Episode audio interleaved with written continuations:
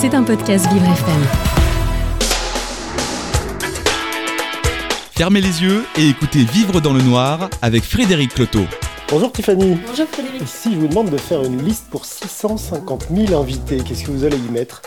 Oula, il faut beaucoup de choses, je pense, dans cette liste. Vraiment beaucoup. Il faut Ah, leur donner à manger, leur donner à boire. Qu'est-ce qu'il faut faire Alors ça, euh, ça peut être de tout, euh, leur donner à manger, leur donner du bonheur, euh, faire des choses avec eux. C'est ce qu'elle a fait, elle s'appelle Rose, et en 2006, elle a sorti un titre que tout le monde pourrait encore murmurer, parce que c'est vraiment un titre qui reste dans les oreilles, qui s'appelle La Liste. La liste. Et cette liste, ben, on va en parler, parce que dans la liste, il y avait aussi boire de la vodka. Je ne sais pas si vous vous souvenez Tout des fait. paroles. Et vrai. malheureusement, bah, elle, a, elle a réalisé sa liste rose. Et après, avoir- après avoir rempli toutes les, les plus grandes salles de France, avoir eu un succès euh, phénoménal, euh, elle s'est retrouvée à plonger dans l'alcool, euh, très fort, et la drogue, très forte aussi.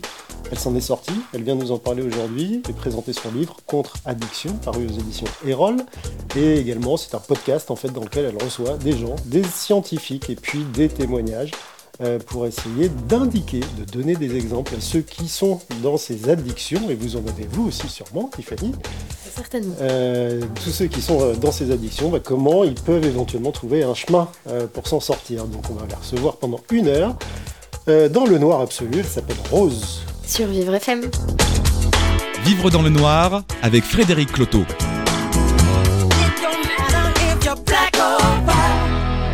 Bienvenue dans le noir, Rose. Merci. Bonjour Frédéric. Bonjour. En euh, 2006, tout le monde fredonnait une chanson. C'était La Liste. C'est celle que vous chantiez sur les plus grandes scènes, euh, non seulement parisiennes, mais aussi de France et de Navarre et même à l'étranger. 650 000 albums vendus de ce titre qui, euh, était assez, euh, magique, assez doux. Euh, 2024, vous euh, publiez un livre qui s'appelle Contre Addiction aux éditions Erol. Vous êtes investi d'une mission, dites-vous, euh, pour aider les gens qui sont addicts à des choses à se euh, voilà, dégager de ces, de ces addictions. Entre les deux, bah, il s'est passé plein de choses. Descente, euh, descente aux enfers, des séjours en hôpital psy, puis des bonnes choses aussi, évidemment. Si vous aviez une chose à changer sur ce parcours, laquelle changeriez-vous? Hmm, Je suis incapable de changer. je déteste les si. Je les emploie jamais. Euh, pour moi, je suis persuadée que si on change un micro truc comme dans les films un peu fiction, euh, tout change. Donc, euh, est-ce que si, même quand on me dit, tu te rends compte, si tu t'étais mise à l'abri, tu aurais acheté une maison, j'aurais pu, et je ne l'ai pas fait, donc je m'en suis voulu longtemps. Mais je me suis dit après que si j'avais acheté une maison, un appartement, j'aurais peut-être pas rencontré à ce moment-là le père de mon fils, et puis j'aurais pas Solal. Je n'ai pas envie de changer mon destin du tout. Donc non, je, je ne changerai rien. Peut-être que, que j'apprendrai un peu plus vite. J'aimerais, que, j'aimerais arriver à ça, à apprendre plus vite, et pas en prenant des coups tout le temps et des murs. Vous avez, euh, alors je ne sais pas si on peut dire sombré, puisque finalement, bah, votre parcours, vous dites que vous, vous ne voudriez pas le changer, euh, mais vous avez quand même abusé, on va dire, de petites montagnes de cocaïne et de fleuves de- euh, d'alcool pendant, pendant quelques années. Vous vous souvenez du jour où vous avez commencé? Oui, je me souviens du jour où, où déjà j'ai, j'ai eu ma, ma première cuite. Donc c'était très jeune. euh, après, je n'ai pas, re- pas rebu pendant quelques années, mais je ne sais plus, j'avais 13 ans ou 14 ans. On avait fait un poker euh, euh, boisson avec des potes. Et puis moi, j'ai tout de suite, j'étais presque contente de perdre pour boire. Donc c'était.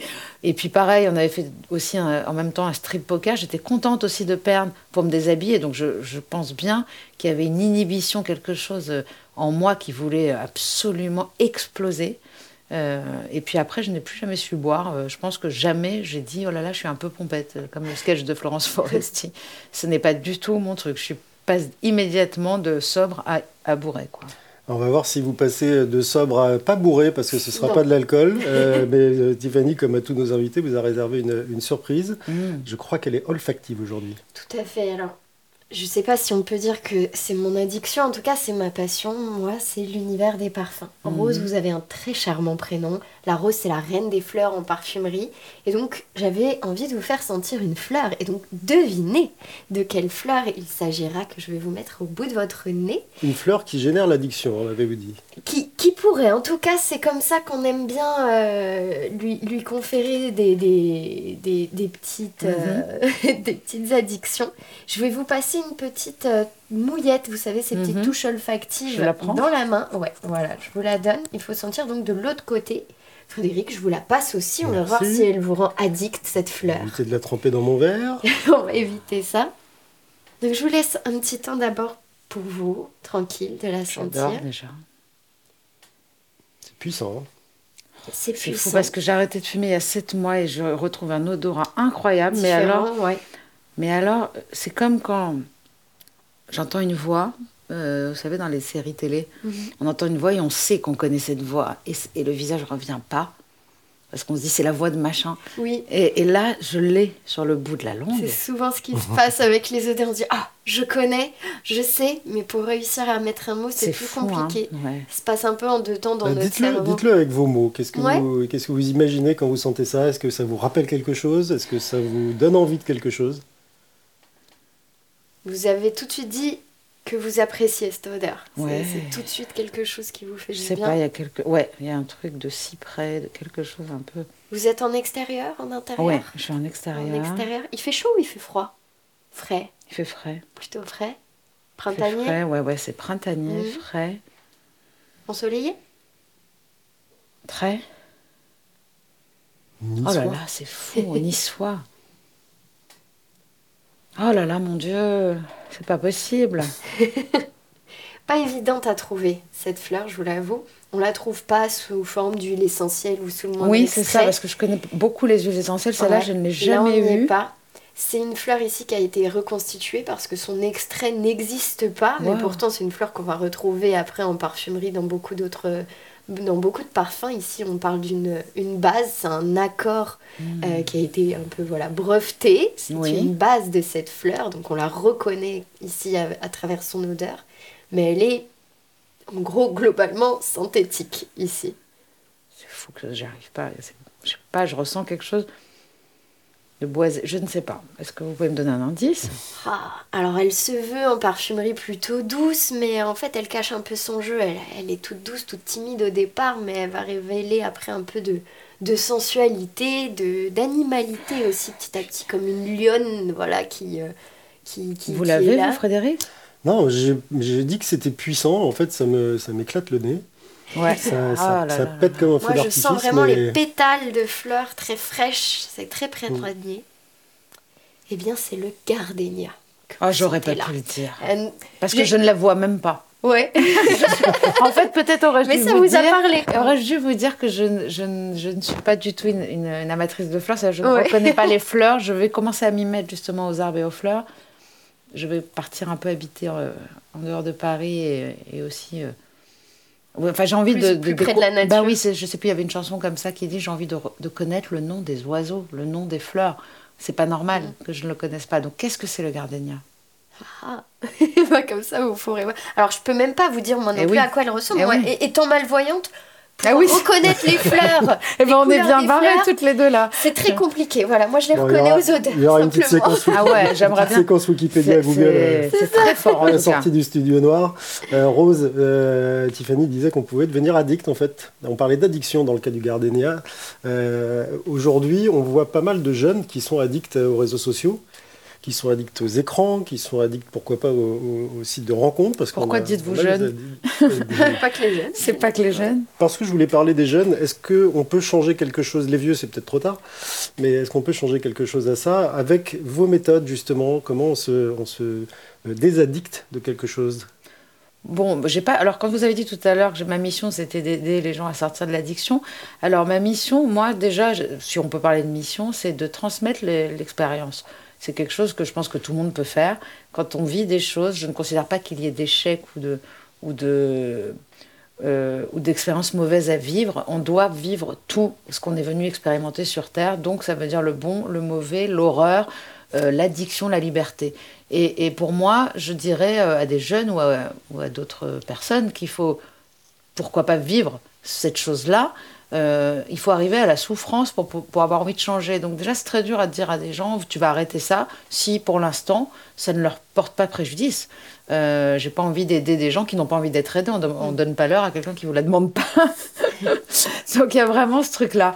Après, moi j'aimerais aller à la source. C'est pour ça que j'aimerais faire des épisodes euh, prochainement sur, sur l'école. Et on a parlé de ça avec le, président, euh, le docteur Nicolas Priest, le président de la MILDECA, qui nous soutient justement, la mission interministérielle de lutte contre les drogues et les conduites addictives. Euh, c'est de retourner à la source, c'est-à-dire les parents, la famille et l'éducation.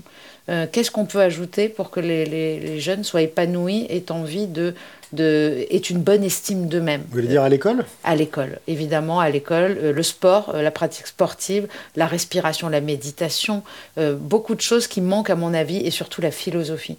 D'apprendre à, des jeunes, à des enfants, juste à, philosopher, c'est-à-dire à, à, réfléchir à qu'est-ce qui pourrait être mieux, qu'est-ce qu'on peut améliorer, comment être plus heureux, comment se départir de la souffrance. Sacré challenge. Ben, en fait, c'est Spinoza, moi, qui m'a mis sur la voie. C'est on ne peut pas se, justement se départir d'un instinct nocif pour nous, une passion triste, il appelle ça une passion triste, sans un désir plus fort que celui à contrarier. Donc, de trouver, on appelle ça des addictions positives, mm. mais c'est des choses qui nous donnent un tel désir, des rêves, des désirs, des joies, la joie profonde. Qu'est-ce qui va nous procurer plus de joie? Moi, je vois mon fils, par exemple, qui est addict à son téléphone, comme tous les jeunes aujourd'hui. C'est la seule chose qui. Aussi. Ouais, la seule chose qui le fait poser son téléphone, c'est quelque chose qu'il a encore plus envie de faire. On est d'accord, comme nous. Eh bien, euh, je vois quand un pote l'appelle et lui dit ouais, on rendez-vous au, terrain de basket, il lâche tout et il court. Et ça me rend tellement heureux. Je me dis, ah bon, il y a encore des choses qu'il a envie de faire. Oui. Et eh ben c'est pareil. Euh, moi, j'ai eu la chance de trouver le yoga, la méditation, euh, la philosophie, l'amitié, l'amour, la maternité. Tout peut, tout peut être plus grand que cette chose-là qui nous détruit, nous aliène. Et puis d'avoir peut-être un. Alors, on ne parle pas de déclic hein, forcément, parce que ça se fait pas en une seule fois, en une fraction de seconde, mais euh, voilà, retrouver cette envie de, de, de faire autre chose que d'être totalement dépendant, totalement amorphe. C'est une euh, multitude de déclics, je suis complètement d'accord. On ne peut pas du jour au lendemain. Alors, les gens appellent ça la volonté, mais enfin, tu n'as pas de volonté. Ils confondent un petit peu la volonté et le déclic. C'est vrai que le plus difficile, c'est d'enclencher, de se dire aujourd'hui, je fume pas. C'est très, très difficile. Euh, moi, j'ai reculé ce moment jusqu'à euh, l'année dernière. j'ai commencé à arrêter le, le, 4 juin. Je suis hyper fière de moi, mais avant ça, il n'y a rien qui me donnait envie d'arrêter. Eh bien, à un moment donné, je me suis sentie extrêmement vulnérable et, prisonnière de cette cigarette. Et vraiment, un peu, c'était pour moi le côté d'être une bonne poire. Euh, c'est ça qui m'a donné envie, c'est de plus être la bonne poire euh, des, des, des, tabacs, d'aller chercher ma dose euh, de plus en plus chère, de plus en plus dégueulasse, de plus en plus nocif pour mes dents. Plus on vieillit, plus ça se voit. Voilà. À un moment donné, c'est pas que je me suis dit allez, sois forte, pas du tout. je n'avais plus envie d'être fumeuse. Rose, vous avez quand même l'avantage d'avoir déjà fait cette démarche sur des substances assez euh, extrêmes, enfin en tout cas une consommation extrême d'alcool, très, très fort, et puis une consommation de, de cocaïne. Quand on a déjà fait ce chemin-là une fois, on peut peut-être plus facilement s'arrêter de fumer, arrêter euh, de faire trop de sport parfois, parce qu'il y en a qui sont addicts, on peut être addict. Hein. Détrompez-vous. non? Non, parce qu'on est addict. Donc euh, quand on est addict, on va remplacer justement une addiction par une autre souvent. Mm. Le but, c'est d'aller vers des addictions positives, comme je l'ai dit, mais, mais souvent, on voit des addicts qui deviennent euh, bigorex, donc la bigorexie, addiction au sport, ou alors moi j'en vois beaucoup qui fument deux paquets par jour, et c'est toujours mieux que d'être héroïnomane. Mais euh, on a besoin malheureusement de remplir, de combler, d'occuper. Euh, ça, c'est la maladie de la dépendance, c'est la maladie du lien. On, se sent vivant en consommant. Eh bien, euh, c'est sûr que là vous avez raison, c'est que mon chemin m'a appris à me libérer et à trouver en moi un monde intérieur, des joies intérieures, et de plus avoir envie de chercher à l'extérieur de moi, d'avoir compris le mécanisme en tout cas. Ça, c'est vrai. Mais à la base, l'addict va toujours trouver autre chose. On va voir si vous allez trouver euh, peut-être euh, à quoi ressemble le gardenia dans la deuxième partie de Vivre dans le noir. On vous retrouve toujours dans ce noir absolu, toujours avec Tiffany, et cette délicieuse odeur qui est de, de, Lyon, hein, vous avez dit, euh, Tiffany. Mais oui. A tout de suite sur Vivre FM. Vivre dans le noir avec Frédéric Cloteau.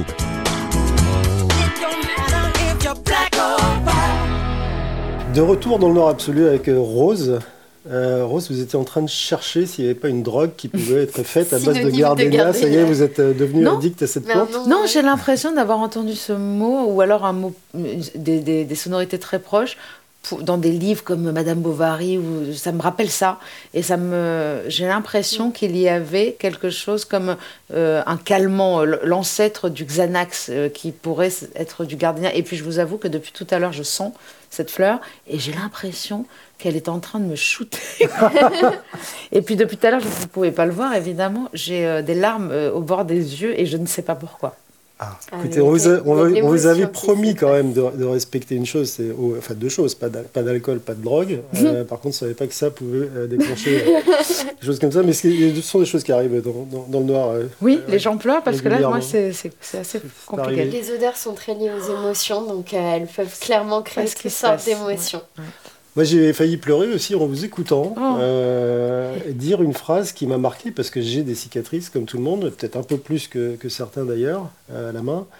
Euh, et vous, vous dites que les, cicatrices sont un peu la carte de la vie et que vous avez accepté, vous, l'ensemble de vos cicatrices, y compris celle d'une autre épreuve que vous avez traversée, qui est celle du cancer du sein.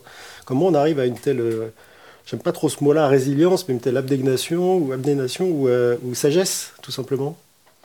Je pense que c'est vraiment une histoire de maturité. Euh, c'est l'âge qui fait accepter tout ça aussi. À un moment donné où on s'en fout, hein. on arrive à un, âge où moi ça me fait rire. Des fois, je me rappelle dans les états dans lesquels je me mettais à 20 ans pour quelque chose, ça fait sourire. Non, mais c'est vrai. Donc euh, chaque vingtaine, euh, je trouve qu'à son lot de d'ironie et de se dire c'est fou comment j'étais. ce qui est fou aussi, c'est de se dire que on se trouvait pas belle, pas, pas visuellement acceptable, euh, on avait un poids trop haut, euh, et, que quand on regarde des photos, on dirait j'aurais dû m'apprécier, j'aurais dû m'aimer, regarde comme j'étais belle. Donc ça, j'ai compris à un moment donné qu'il valait mieux euh, s'aimer tout de suite, parce que dans 20 ans, on se dirait regarde comme j'étais belle, c'est ridicule de ne pas en profiter maintenant. Vous, vous étiez aimé par énormément de gens. Ouais, mais ça, ça, culpabilise beaucoup parce qu'on se dit, ils savent pas qui je suis, surtout quand on est addict et qu'on consomme et qu'on est dans des états et qu'on va très mal. On se dit, si seulement, si seulement ils voyaient. Alors au début, on dit, si ma mère voyait, si ma grand-mère qui aussi elle voyait. Et j'avais toujours l'impression qu'elle me regardait. Et puis après, quand on devient mère, on dit, on voit le visage de son fils quand on consomme. Oh, c'est un enfer en fait. Et plus les gens vous aiment, et plus vous vous sentez coupable de d'être de ne, pas, de ne pas être la personne que vous pensez qui croit que vous êtes. Cette phrase est très mmh. compliquée. Parce, qu'on arrive, à cacher, on arrive à cacher en permanence, même qu'on est quand on est à 3-4 grammes de vodka sur scène et euh, je ne sais pas combien de rails de, cocaïne, on peut pas, peut pas mmh. faire que semblant. C'était surtout après. Alors moi j'en prenais avant, bah, sur scène, oui, oui, mais c'était surtout la fête après et l'état euh, des lendemains qui, qui, pour moi a compliqué toute ma vie et a rendu euh, cette vie infernale c'est que les lendemains de ce genre de consommation, on n'est que l'ombre de soi-même et on aimerait vraiment, ça m'est arrivé plein de fois d'être euh, dans un avion ou d'être, euh, d'avoir des turbulences et de me dire pourvu qu'on s'écrase, quoi, et, surtout de supplier le ciel. À un moment donné, j'ai commencé à croire en Dieu en 2010. Euh, après mon divorce, et je commençais à croire en Dieu. C'est parti vite après, c'est bizarre. J'ai eu un moment où je parlais à Dieu et je lui disais Faites que je me réveille pas demain matin. Donc c'était vraiment croire en Dieu pour qu'il vous reprenne votre vie, quoi. Je dis, je, je pense que pendant longtemps, j'ai pensé que je n'aurais pas dû naître et que j'étais pas faite pour cette vie. Et quand on arrête de souffrir, en, fait, on devient tellement heureux. Euh, c'est pour ça que je suis hyper heureuse d'avoir vécu tout ça par rapport à d'autres qui n'ont pas connu cet enfer. Euh, ils ne se rendent pas compte. En fait, on ne se rend pas compte. Vous êtes fait très mal, parce que là, c'est, vous, êtes vous-même martyrisé, personne ne vous, vous forçait. Euh, Je pense que c'est pas moi non plus. Ouais, on ne choisit pas d'être qui on est, on ne choisit pas d'avoir ce qu'on a dans la tête.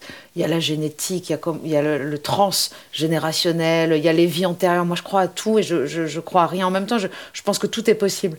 Donc, je cherche même plus les causes. Je pense que j'étais en souffrance et je ne me sens pas responsable de forcément et coupable de tout ça. Je me sens responsable de mon rétablissement. Et quand j'ai compris ça, ça a tout changé. Voilà, je ne suis pas coupable de tout ça. Maintenant, je suis responsable de reprendre ma vie en main. Et mes actes, euh, aujourd'hui, j'en suis responsable. Et ce qui vous fait du bien, a priori aussi, c'est de faire parler les autres sur leurs addictions. C'est ce que vous faites dans Contre-Addiction, le podcast, et puis également dans le livre que vous avez publié aux éditions Erol. Qui, qui recevez-vous et qu'est-ce qu'ils vous disent qui peut justement vous faire encore du bien maintenant? Ah, c'est incroyable déjà de ne pas se sentir seul, de, de, montrer aux autres qui souffrent.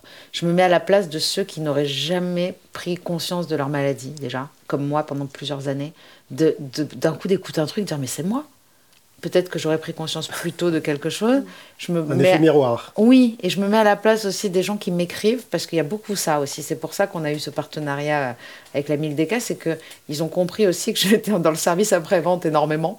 Euh, non seulement les gens écoutent des podcasts et peut-être se retrouvent et trouvent des solutions, et c'est ça qui est important. Je ne vais pas chercher le glauque dans les histoires. Il y a des gens qui le font très bien, qui adorent ça. Euh, c'est pas du tout le, concept de contradiction. On va parler un petit peu des années, évidemment, de consommation de produits ou de, de comportements addictifs, mais on va surtout parler de pourquoi ils s'en sont sortis et comment. Euh, moi, c'est tout ce qui m'importe. hein. Euh, et j'aime beaucoup l'idée que les gens sachent que c'est possible de s'en sortir. Quand on est dans cette merde, on est persuadé qu'on va consommer toute notre vie, qu'on est condamné à souffrir Et qu'on est tout seul. et qu'on est seul. Et après, on m'écrit et on me dit merci, vous m'avez fait prendre conscience.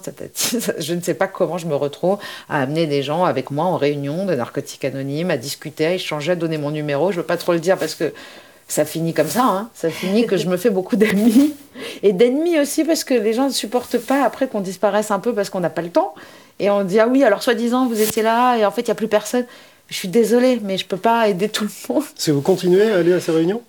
Oui, bien sûr. Oui. Ah, évidemment. Et puis en fait, c'est. Par, par, par, par besoin ou Ah par oui, envie? par besoin, Par besoin. par envie, euh, parce qu'on n'est jamais guéri. Que il f- je dis souvent que l'addiction, euh, c'est- guérir de l'addiction, c'est fermer une porte qui, qui était restée ouverte. Et donc, en allant à ces réunions, on, re- on vérifie qu'elle est toujours fermée. Et c'est aussi ouvrir une porte qu'on croyait fermée. C'est celle de la liberté, de la joie, de la vie. Voilà. Aujourd'hui, les choix, les choix que vous faites, est-ce que vous les faites en, en fonction, euh, choix de vie, hein, je veux dire, euh, en fonction du- du- du- d'un minimum de risque de, de replonger dans quelque chose? Je le vois même pas comme ça, mais à vrai dire, c'est vrai qu'inconsciemment, c'est ça. Je m'éloigne totalement de ce qui me met en danger. Euh, je mets des règles aussi dans plein de choses, dans le couple. Euh, ce qui est merveilleux, c'est qu'on a atteint, euh, au début, on a, on a un couple et on a quelqu'un qui, qui consomme normalement en face et qui, et qui finalement n'a pas envie de rentrer dans votre truc, c'est pas son problème, quoi. Et aujourd'hui, finalement, je suis contente parce qu'on arrive à quelque chose où, l'autre a pris conscience aussi, peut-être qu'il avait une consommation qui n'était pas forcément chouette pour lui et qui n'était pas cool pour aussi pour moi ou pour mon fils.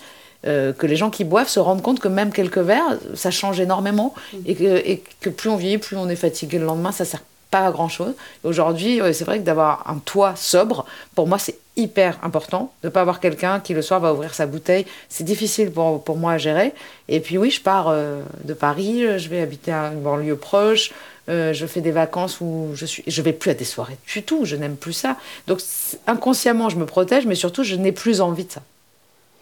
Et les, les gens qui vous entourent, parce que vous êtes encore dans un milieu d'artistes, euh, vous écrivez encore peut-être pour les autres, vous écrivez des livres, vous écrivez euh, des chansons, vous écrivez, vous, avez, vous faites vos podcasts.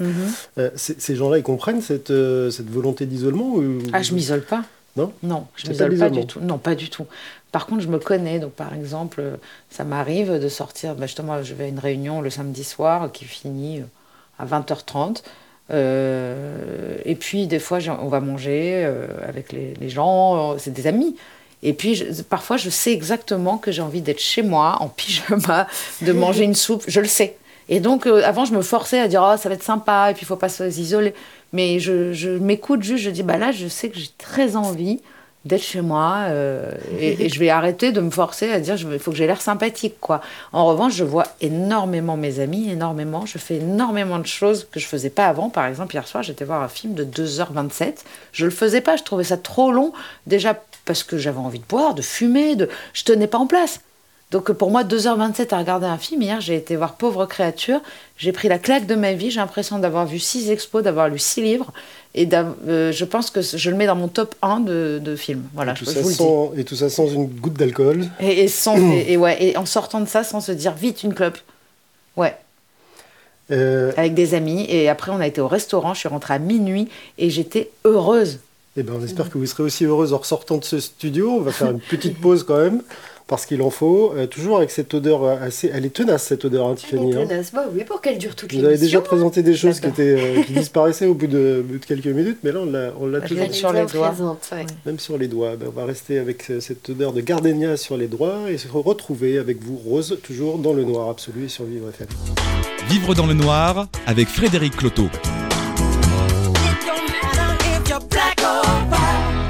Donc conseil de, conseil de ciné donné par Rose, euh, à l'instant même dans, dans le noir absolu. Euh, ces, ces- ces salles noires, vous les fréquentez régulièrement? Oui, beaucoup, j'aime beaucoup les scènes noires. Alors, j'allais pas avant du tout au cinéma, mais jamais, c'était pas, ça faisait pas partie de, de- de mes Avant, projets. c'était la fête. C'était la fête, mais vraiment, quand je vous disais je tenais pas en place, c'est que euh, les gens euh, hallucinaient, quoi. Je, bougeais sur ma chaise, m'amenait, j'avais le malheur d'aller à une projection, je tenais pas en place, je, pensais à l'après. Qu'est-ce qu'on va boire, qu'est-ce qu'on va faire, qui on va voir, où on va aller? Voilà, euh, là, je passe 2h20 assis sans bouger et de me dire, ça, c'est une victoire sur moi. C'est assez drôle parce qu'en fait, quand je vous entendais parler de- d'envie de, voilà, de, de glander dans le canapé avec un pyjama et une soupe, ou de regarder un film, d'aller voir un film de 2h27 précisément, Ouais. euh, de faire ci, de faire ça, ça ressemble un peu à, à ce que vous aviez écrit, la liste? La liste de mes envies, Ouais. c'est drôle Bon, parce ça, que... c'est Grégoire Delacour Eh qu'on ben, a reçu ici. hein, Écoutez-moi, je viens de finir euh, ce week-end son livre. C'est peut-être pour ça que j'ai envie de pleurer. Euh, je ne sais pas si vous êtes au courant là, mais de son dernier livre, de... enfin, je crois que c'est son dernier, c'est en 2021. C'est son dernier? Mon père, Non, justement, c'est bien après, bien après. parce que tout ce qu'il a écrit l'a amené à ce dernier livre qui s'appelle L'enfant réparé. Et j'ai l'impression qu'on Ah oui. n'en a pas parlé de ce livre, alors que c'est le livre qu'il a voulu écrire et chaque livre, ces neuf livres précédents, ont, ont monté les marches jusqu'à ce livre-là. Et il dit que c'est pas lui qui a écrit ce livre, mais que c'est ce livre qu'il a écrit. Et Il a commencé à redescendre en, en visibilité justement au moment où il a sorti euh, Mon père, qui était déjà quelque chose de très autobiographique, nous a-t-il dit ici. Et puis effectivement, euh, ce, ce livre L'enfant réparé a été, euh, est passé aux, aux oubliés. Mais je ne comprends pas pourquoi, parce que mon père, c'est un, c'est un, un huis clos entre un père et un prêtre qui aurait abusé de son enfant. Euh, sauf que dans L'enfant réparé, il comprend, lui, en psychanalyse, que c'est pas, il n'y avait pas de prêtre et que l'enfant abusé, c'était lui et que la personne qui avait abusé de lui, c'était son père. Oui. Donc là, euh, pour moi, c'est. Et puis je n'ai jamais vu, lu un livre. Donc j'ai, en, en l'espace de deux jours, j'ai vu mon livre préféré. J'ai lu mon livre préféré et j'ai vu mon film Mais c'est complètement fou. Donc je suis Et vous très faites votre émission eh préférée. ben, je- Laissez-moi vous dire que, que je vous mets dans mon top 1 aussi. C'est très, très gentil. Non, c'est vrai. Euh, le, le regard des autres euh, au moment où tout ça se passait, où c'est c'est- c'est- c'est- c'est vague de délire, hein, parce que bah, pour certains ça peut être du délire. Le regard des autres, je parle là des autres, alors votre famille, mais aussi euh, euh, les gens qui, qui bossaient avec vous, qui vous voyaient brillante sur scène, qui vous voyaient cartonner euh, à la Cigale, à l'Olympia et partout, euh, et qui vous voyaient en même temps vous détruire. Il, il était quoi Il était comment ce regard? Il était accusateur? Il Mhm. était fuyant pour dire bah, Ouh là là, on va éviter de s'en mêler Ou aidant parfois peut-être? En fait, donc, quand je demandais de l'aide, oui. Euh, j'ai toujours eu des, des gens autour de moi prêts à m'aider. Ça, c'est sûr. J'ai une famille incroyable, j'ai des amis incroyables. Donc, j'en parle beaucoup dans mes livres de mes frangines et de ma famille. Mais euh, quand je demandais pas de l'aide, les gens ne se, disaient pas que je souffrais. Donc, euh, euh, beaucoup aussi pensent qu'on est fait tard et que c'est tout. Quoi, hein. Donc, même aujourd'hui encore, vous voyez, vous, quand vous m'avez dit, mais quoi, vous avez besoin encore d'aller à ces réunions? Ma mère peut dire ça, ce genre de choses. C'est c'est ne pas comprendre que, que cette maladie, elle est à vie. C'est la maladie de la dépendance. Elle sera toujours là à vie et on peut vivre très bien avec. Euh, c'est comme c'est une maladie chronique. hein.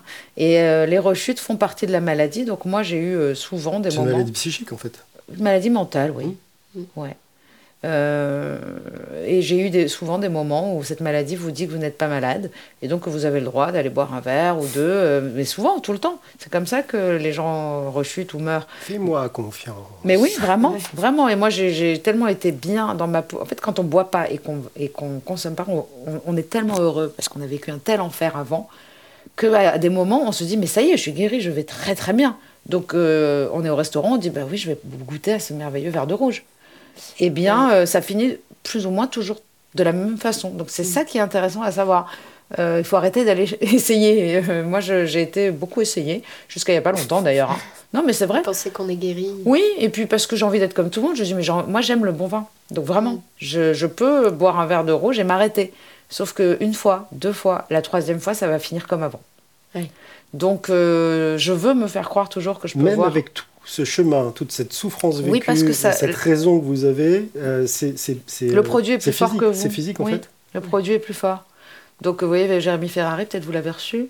Non. Euh, il le dit clairement, il n'a pas bu depuis, je sais plus, Oui. six ans. Ou... Si il boit un verre, il finit dans le caniveau et pourtant, il a tout compris. Mais euh, c'est une maladie mentale et on ne doit pas ouvrir cette porte. Cette porte doit rester fermée. C'est pour ça que l'abstinence Oui. paraît folle, mais c'est le seul moyen, euh, comme pour les diabétiques qui ont euh, aussi euh, des règles à suivre. Nous aussi, on a des règles à suivre. Les, les, les gens anorexiques ou boulim- les boulimiques, par exemple, il y a des aliments qui les font vriller, il faut les éviter. Si tu commences à manger un croissant, tu vas aller en manger 20. Vous avez mis quasiment trois ans toute seule déjà pour essayer de vous en sortir. Bravo, oui, c'est ça. Ensuite, euh, ensuite j'ai bien essayé de vous en sortir parce qu'après ça a été encore plus compliqué. Mhm. Vous êtes fait ensuite, euh, là, pour le coup, euh, aider. Mais comment on peut gérer euh, l'abstinence? Vous, aviez, vous avez prononcé le mot sur trois trucs en même temps qui sont quand même assez marqués et marquants. Euh, il y avait la cocaïne d'un côté, il y avait l'alcool, vous parlez même de sexe féminin. Et vous avez tout arrêté d'un coup, c'est lourd à porter. Euh, le sexe, non, j'ai pas arrêté, mais disons que tout était lié. euh, un- deux verres de vin m'amenaient à la cocaïne, la cocaïne m'amenait à rester des soirées entières, et puis après on n'est pas bien, on n'a pas envie d'être seul, donc on finit euh, la nuit euh, où on veut, où on peut, avec qui on peut, qui est là en fait. Donc euh, ça c'est Dans le même état que vous? Oui, ou des fois même pas, des gens qui profitent aussi de votre état. hein. Mm. Euh, ça, c'est sûr. Donc, euh, moi, je pense qu'il y a eu évidemment des, des abus.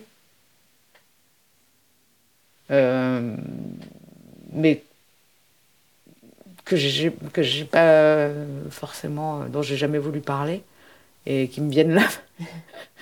Mais évidemment qu'il y en a eu mais on se sent tellement coupable de ça parce que c'est vrai que quelque part euh, ça donne c'est très permissif d'être dans un état pareil et d'aller chercher l'amour à ce point. Les gens eh ben, se disent eh ben, puisque tu veux euh, ben, voilà. Euh, je vais le prendre Euh, je pense que j'ai ma mémoire a effacé tout ce qu'il fallait quoi Reset. reset ouais Reset. Et on va pas vous forcer à parler de quoi que ce soit. Non, non, alors vraiment, fâche, alors on- ah non, ça me très- ça triste ou quoi c'est ce merveilleux des c'est fou d'avoir des larmes qui coulent Non, vous êtes très très fort vous êtes très très fort non, c'est le noir qui fait ça. c'est Ah pas- ouais. c'est votre émission est, très. Très puissante Et c'est le, gardé, le gardénia aussi, c'est Voilà. exprès. C'est très puissant. Il y a une, une substance là-dedans, moi je vous le dis. bon, on en reparlera, hein, Tiffany, mais euh, voilà. Euh, non, ce que je voulais dire, c'est que c'est voilà, quand on attaque en frontal trois, grosses, euh, trois gros monuments, euh, ça fait plus lourd que si on les attaque un par un. Quel conseil vous pouvez donner, ou quel exemple, puisque vous ne voulez pas forcément donner de conseils, mais quel exemple vous, vous pouvez donner? Est-ce que euh, il faut s'attaquer à tout d'un coup, ou est-ce qu'on Mm. peut arrêter progressivement euh, un truc puis un autre?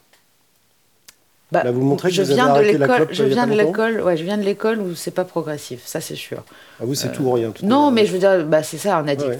Mais euh, les narcotiques anonymes, les alcooliques anonymes, les outre-mangeurs anon- anonymes, tout ce qui est euh, de ces groupes-là, des fraternités en 12 étapes, ça s'appelle les 12 Steps aux États-Unis. Euh, on a Brad Pitt, on a Bradley Cooper, on a Anthony Hopkins, tout ça. Nous, ici, on a l'impression que c'est des salles de shoot, mais c'est très rigolo.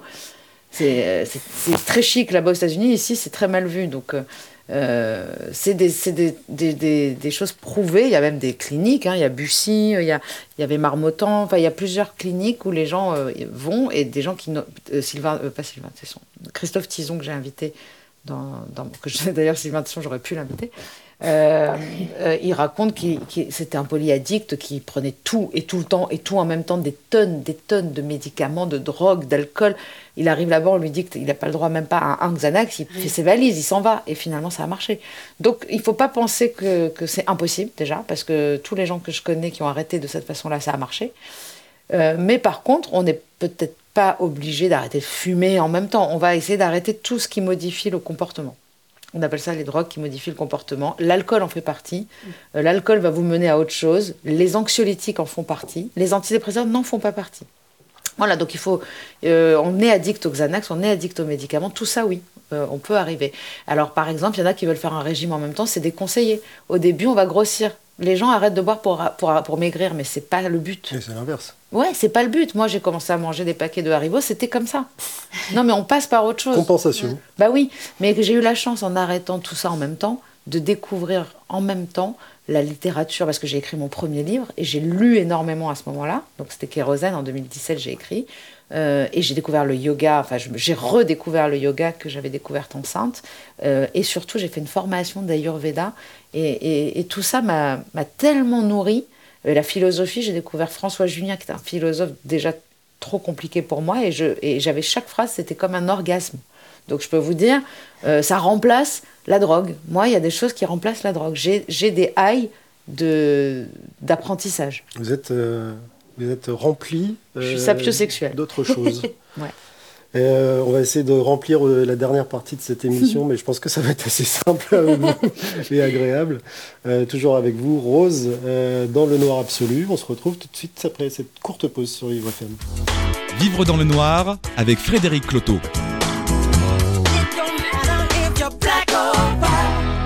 Vos larmes sont parties? Je crois. Chouette. Oh, ils peuvent Mon revenir, hein, maquillage, non mais mon maquillage, on nous le dira. Ouais, ouais, ce sera la surprise à la à sortie. Euh, les, les- les- les- les épreuves, là, on parlait de, de ces épreuves qu'il faut affronter d'un coup, en bloc ou par un bloc. Là, vous dites que chacun en fait fait un peu comme il peut. Oui. mais f- voilà, l'essentiel, il faut y aller à fond, et puis le superflu, il faut pas l'enlever tout de suite. Euh, quand il- en plus de ça, vous cumulez un, un cancer du sein. Euh, Est-ce qu'il n'y a pas là un risque de rechute? Parce que vous vous dites pas à ce moment-là, mais pourquoi moi maintenant alors que je suis clean et que je fais euh, au mieux, euh, pourquoi cette, nouvelle épreuve? Ah, Peut-être en vous adressant à ce fameux Dieu encore. Moi, j'avais déjà eu une rechute pendant le, confinement. Et j'ai découvert les, les groupes de parole justement en janvier 2021, après avoir tenu presque 4 ans de sobriété. Euh, C'était doucement, doucement, euh, pendant le confinement, à reboire un verre par-ci, un verre par-là. Voilà, Et puis d'un coup, on se rend compte que. Et je prends tout de suite le truc à bras-le-corps, je ne veux pas retourner là-bas.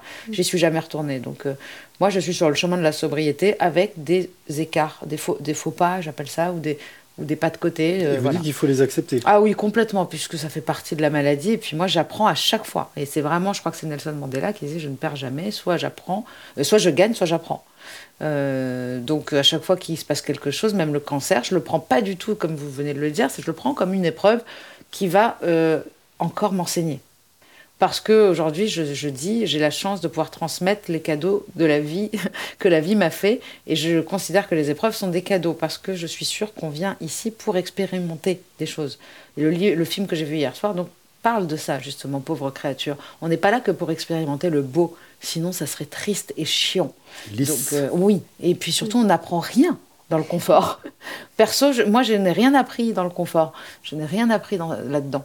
Et, le cancer à ce moment-là, c'est une rechute encore, c'est encore euh, des faux pas parce que pas le cancer en soi, le traitement, l'hormonothérapie dont sur lequel j'écris un livre euh, qui s'appelle Les montagnes roses où j'explique à quel point on connaît mal ce traitement qui vous coupe de vos sensations, de vos hormones, puisqu'on coupe euh, totalement votre travail hormonal féminin puisque le cancer est hormonodépendant. Donc euh, personne ne connaît vraiment ça. Il y a Carla Bruni qui commence à en parler en ce moment, euh, qui l'a vécu et qui le vit, puisqu'on en a pour 5 ou 10 ans de ce traitement. Et moi, je suis encore sous encore sous traitement. complètement jusqu'à 2027, donc c'est long. Et, et ça, il a fallu euh, justement retrouver un ajustement euh, chimique aussi médicamenteux. Euh, On vous a prévenu de ça? Pas de cette façon. On m'a parlé de, de- de problèmes articulaires, de, de densitométrie, euh, de- de- de- d'ostéopénie, c'est-à-dire de perte de densité osseuse. Tout ça, je vis tout ça. Les, les bouffées alors c'est une ménopause très puissante en fait. Donc je vis tout ça, mais le, on m'avait pas prévenu du, du mental qui a fait que j'ai avalé une boîte de Lexomil et que j'ai fini à Sainte-Anne. Donc euh, ça, je le raconte dans les, les montagnes roses. Donc c'est une autre Je- épreuve. Joli effet secondaire. Voilà. Et, euh, et j'ai appris après ça que énormément de femmes ne le disent pas à leur oncologue et arrêtent parce que c'est insupportable. Voilà. Mm. Mais c'est insupportable aussi bien que c'est fabuleux et miraculeux parce que ça nous permet de vivre et d'être en vie. Donc si on a moyen de contrer les effets, alors moi aujourd'hui, le conseil que je donne, c'est vraiment déjà sobriété, parce que pas besoin de se rajouter de la, de la merde. Ouais.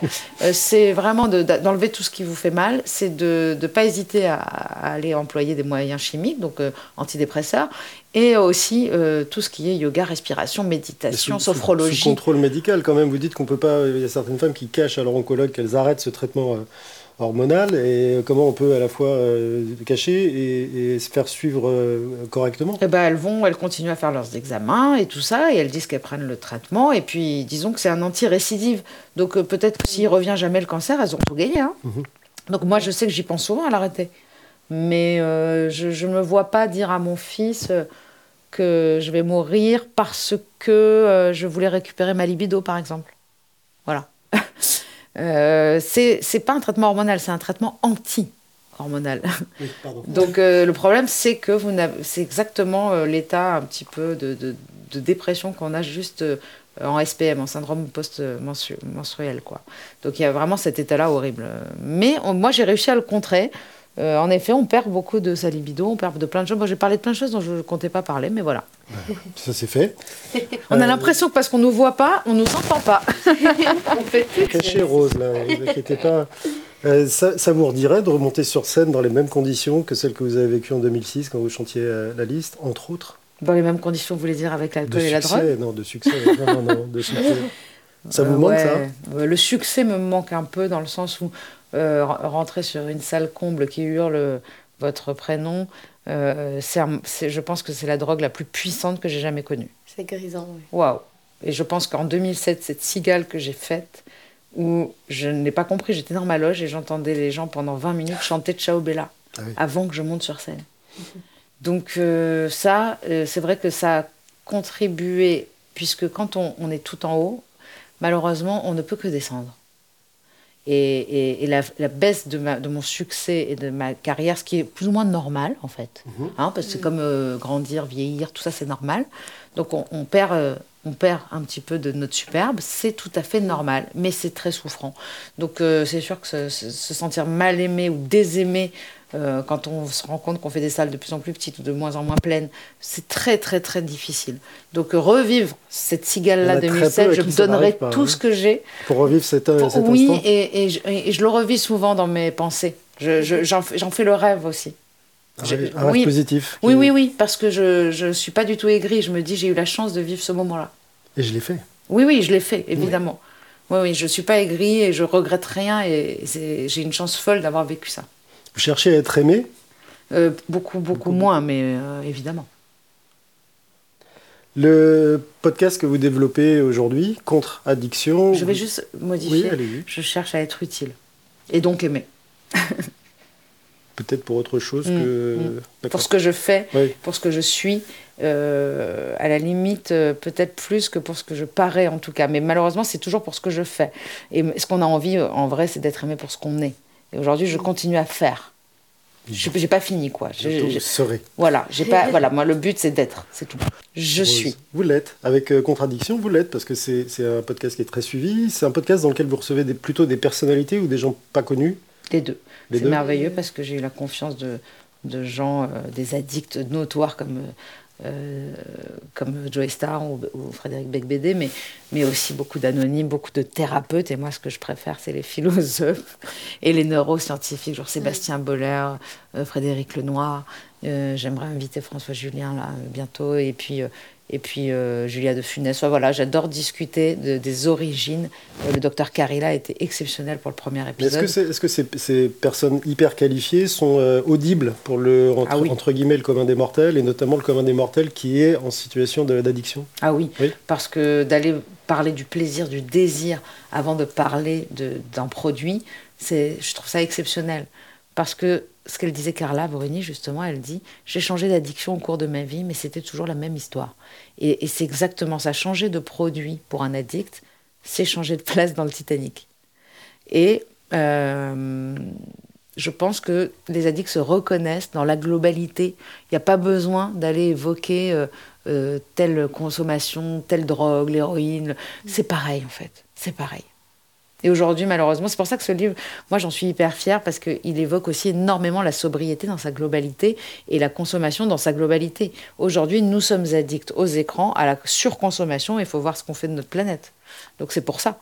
C'est pour ça aussi que la sobriété aujourd'hui est à la mode et moi je pense qu'on peut tous adopter un mode de vie qui soit totalement différent de cette surconsommation qui nous fait aller chercher à l'extérieur ce qui nous manque à l'intérieur. Ça peut faire du bien individuellement et collectivement. Voilà, exactement. Et il n'y a que en voulant euh, euh, quelque chose de bien collectif, c'est pour ça que les groupes de parole fonctionnent, parce que c'est des groupes, c'est le collectif qui, donne cette puissance et ce qui nous fait nous griser, c'est une transe en fait.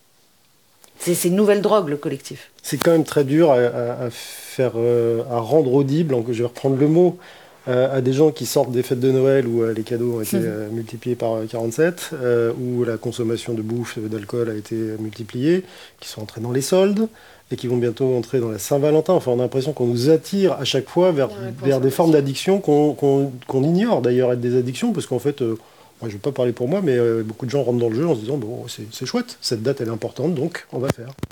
Moi, je pense au contraire que les gens en ont marre.